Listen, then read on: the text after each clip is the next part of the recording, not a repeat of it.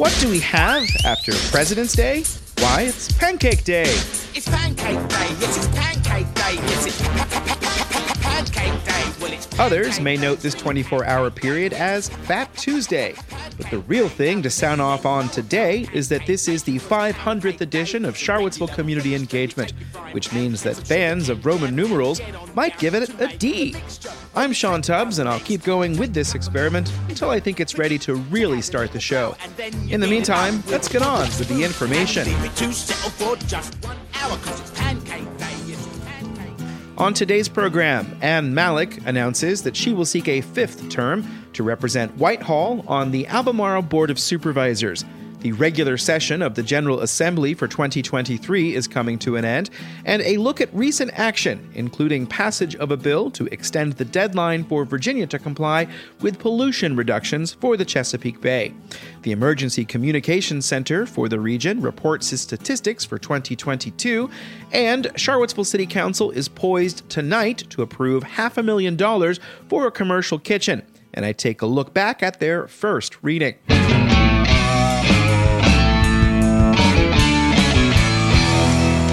In today's first subscriber supported shout out, Charlottesville Community Bikes believes that bicycles can be a means to social change, addressing issues of equity, access, and inclusion.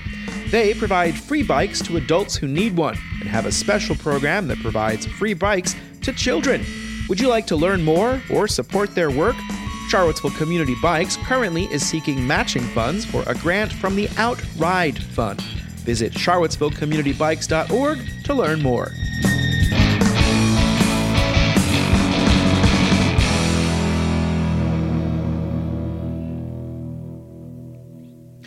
Ann Mallek was first elected to the Whitehall District on the Albemarle Board of Supervisors in 2007 when she defeated Republican David Wyant with 55.64% of the 5,307 votes cast that year.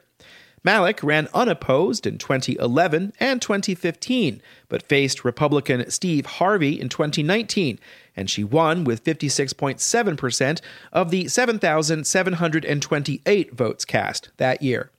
It has been many years since anyone sought a fifth term in Albemarle, but Mallek made her intentions known at a kickoff event Saturday at Crozet Library. With encouragement from local citizens and county leaders across the Commonwealth, I declare today to seek re-election for a last term representing the Whitehall District.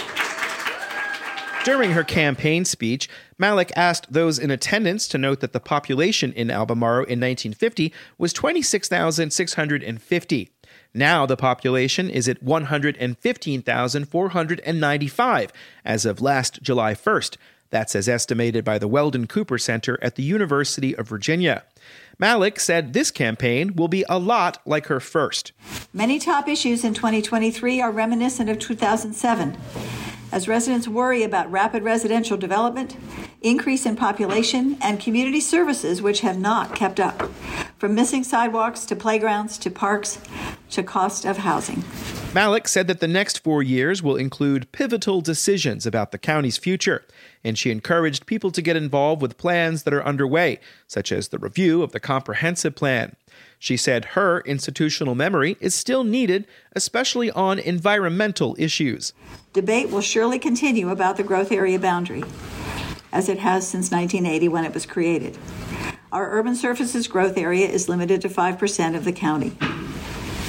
Understand expanding, excuse me, expanding services costs a fortune. Thus, the growth area limits make financial as well as environmental sense. Last week, Supervisor Bea LaPisto-Kirtley filed paperwork to run for a second term in the Rivanna district. An independent, David Rhodes, also filed paperwork in that district, but indicated in an email to me that he may step aside if another candidate emerges. Last November, Democrat Michael Pruitt announced his campaign for the Scottsville district seat. A person with an internet talk show has previously publicly announced a bid for the Scottsville district, but so far has not filed any paperwork. Until then, no free publicity. A public body charged with coordinating emergency responses for Charlottesville, Albemarle, and the University of Virginia met earlier today. These meetings are no longer available to review remotely, but the public meeting packet is worth a review. Of the five public safety agencies that participate, the Albemarle County Police Department is by far the busiest, with the most calls in all months in 2022. For instance, ACPD received 5,901 calls for service in December. That's compared to 3,051 for the University Police Department and 2,968 for the Charlottesville Police Department. Overall, in 2022, over 54% of calls for service that came through the ECC originated in Albemarle, with 25.59% from Charlottesville and 20.13% from the University of Virginia. As for people to run the ECC, there was a vacancy rate of 17% as of January 30th, according to the packet. Really interesting stuff in there. If you're interested in this sort of thing, it's all available for you to find. Contact me and I'll help you look for it. This newsletter aspires to cover as much of the General Assembly as possible, but there's not much of a story in the second year of a legislature divided, where each party controls one house. There are so many other journalists working on coverage of the General Assembly, but I do like to take a snapshot every now and then. Today is a significant day to do so because yesterday was the last day for committees to take action on bills. Thursday is the last day for both houses to take action on whatever legislation made it through. Saturday is the day all legislators go home until the April 12 session to respond to whatever Governor Glenn Youngkin does with all of the bills sent his way. So let's look at the statistics. As of 8:50 a.m., a total of 731 bills had failed in the House of Delegates with another 205 pending. Over in the Senate, 383 bills failed to make it out and 257 are pending. What are some of those bills? Here's a handful that may find their way to a signature pen a bill to allow the Commonwealth Transportation Board to adopt a policy allowing surveillance equipment in the public right of way was approved by the House of Delegates earlier this month on an 80 to 19 vote. The Senate Transportation Committee recommended passage on an 11 to 3 vote, with one person abstaining. The full Senate dispensed with a constitutional reading yesterday. The bill specifically prohibits the use of data collected to enforce speed limits, tolling requirements, or high occupancy vehicle requirements. A bill to extend the deadline for Virginia to meet the requirements of a pollution reduction program for the Chesapeake Bay passed the Senate on February 17th on a 39 to 0 vote. The original bill would have extended the date from 2026 to 2030, but the compromise is for 2028. The bill only narrowly made it out of the House of Delegates on a 52 to 47 vote. A bill to allow localities more flexibility for the preservation of green space in urban areas is awaiting a vote by the full Senate. The House of Delegates passed HB 1510 on a 72 to 27 vote, and the Senate Local Government Committee moved it ahead on a 13 to 1 vote on Monday.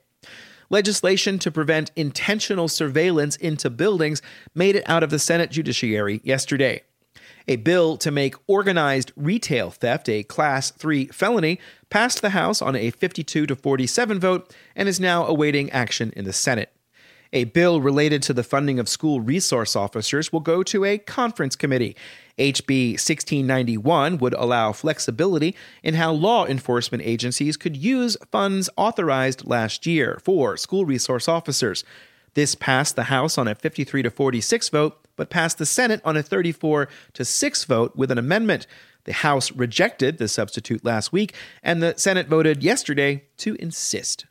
Another bill heading to conference committee is one that would change the requirements for tenants to sign a statement of responsibilities. There's a lot of detail on this one. Go look at HB 1735 for the details. There's a link directly to that bill in the newsletter. More from the General Assembly in the days to come.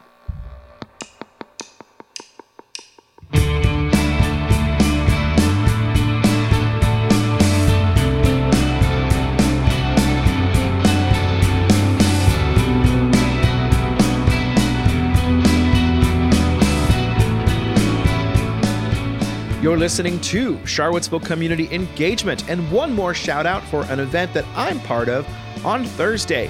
Anytime that you do an internet search about Charlottesville, it's very possible that a result will bring up information that came from Cvillepedia. Cvillepedia is a community resource that contains thousands of articles about all kinds of things that have happened in Albemarle and Charlottesville. Did you know that you can make edits? I'm sure that you have something you'd like written about, so why not join the Albemarle Charlottesville Historical Society in the Jefferson Room at JMRL Central Branch for a half a day edit-a-thon from 10 a.m. to 2 p.m. on Thursday. The goal is to add more information about anything that happened between 1933 and 2023 to help fill in the gaps for an upcoming radio series on WCHV to celebrate that station's 90th anniversary this September. It's going to be one on one demonstrations. Bring in something to scan and, you know, come in and learn from me and others who are going to be there about what Cvillepedia is all about. That's tomorrow, and this is the last time you will hear this particular shout out.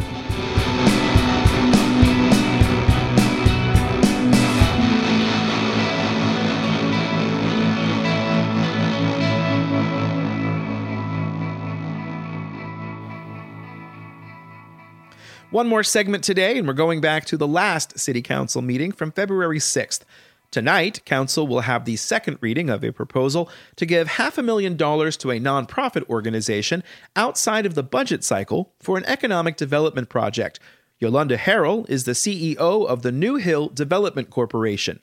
This is uh, Beacon, which is, stands for Black Entrepreneurial Advancement and Community Opportunity Network. Um, and what we are seeking to develop is a shared use commercial kitchen and incubator here in Charlottesville. New Hill was formed in 2018 with the goal of strengthening the black community in Charlottesville.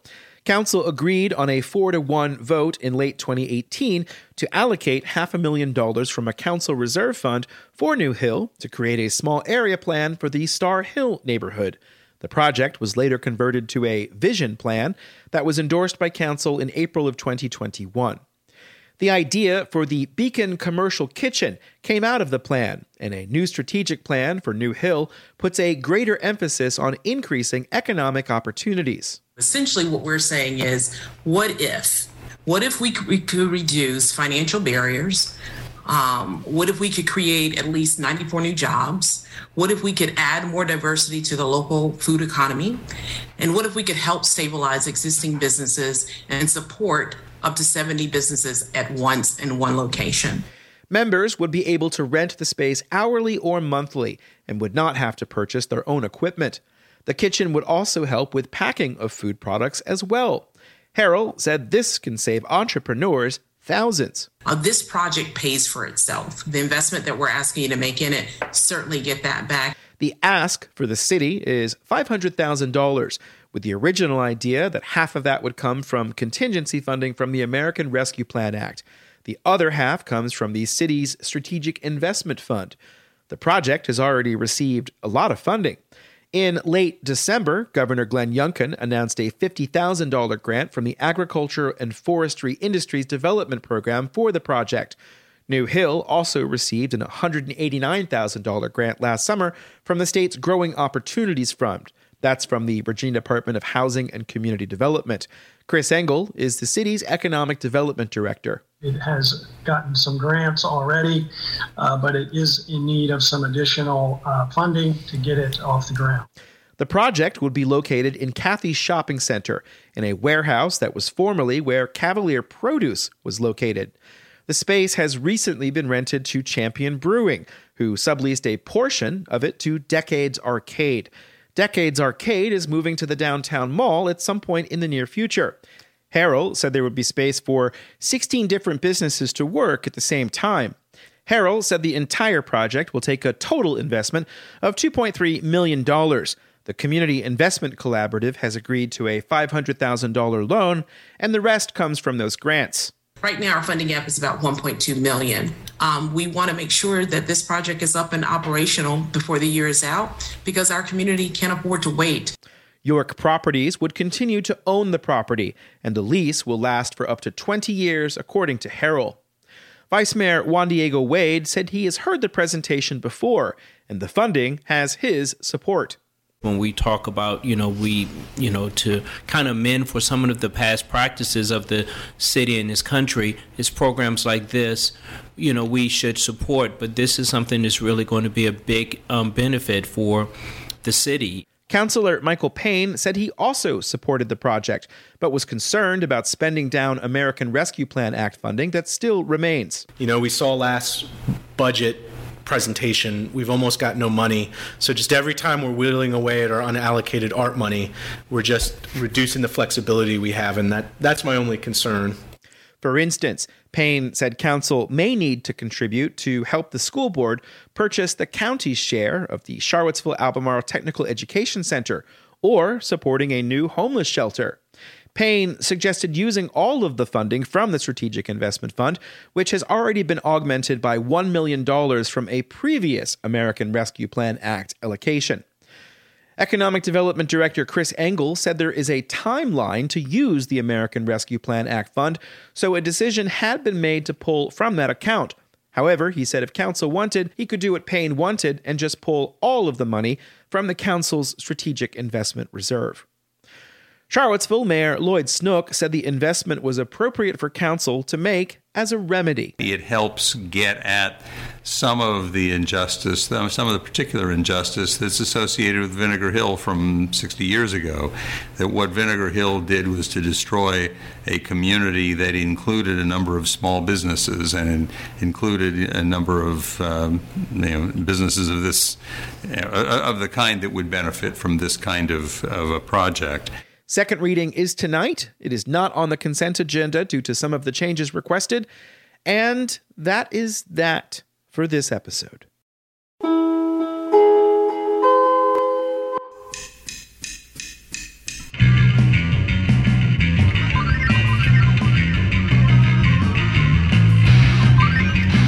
Do you hear that sound? Do you hear that? That's the new music from Vraki that I've been talking about because this is the 500th edition of Charlottesville Community Engagement. I plan to go for another 500 if I'm able to do so. Rather than look back, let's look ahead, begin planning for where I hope to be then. It has taken since July 16th, 2020 to get this far, so I can imagine it will be at least another two years to get to double. This does not include the week ahead, nor special editions which happen when something big happens. I'm dedicated to being ready to report at any moment.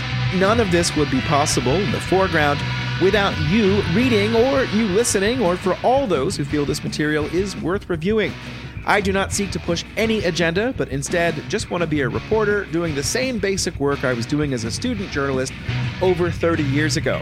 I believe there are good days ahead for reporting, and I'm glad to be part of whatever era we are in, working alongside others in the business as we proceed in this 21st century.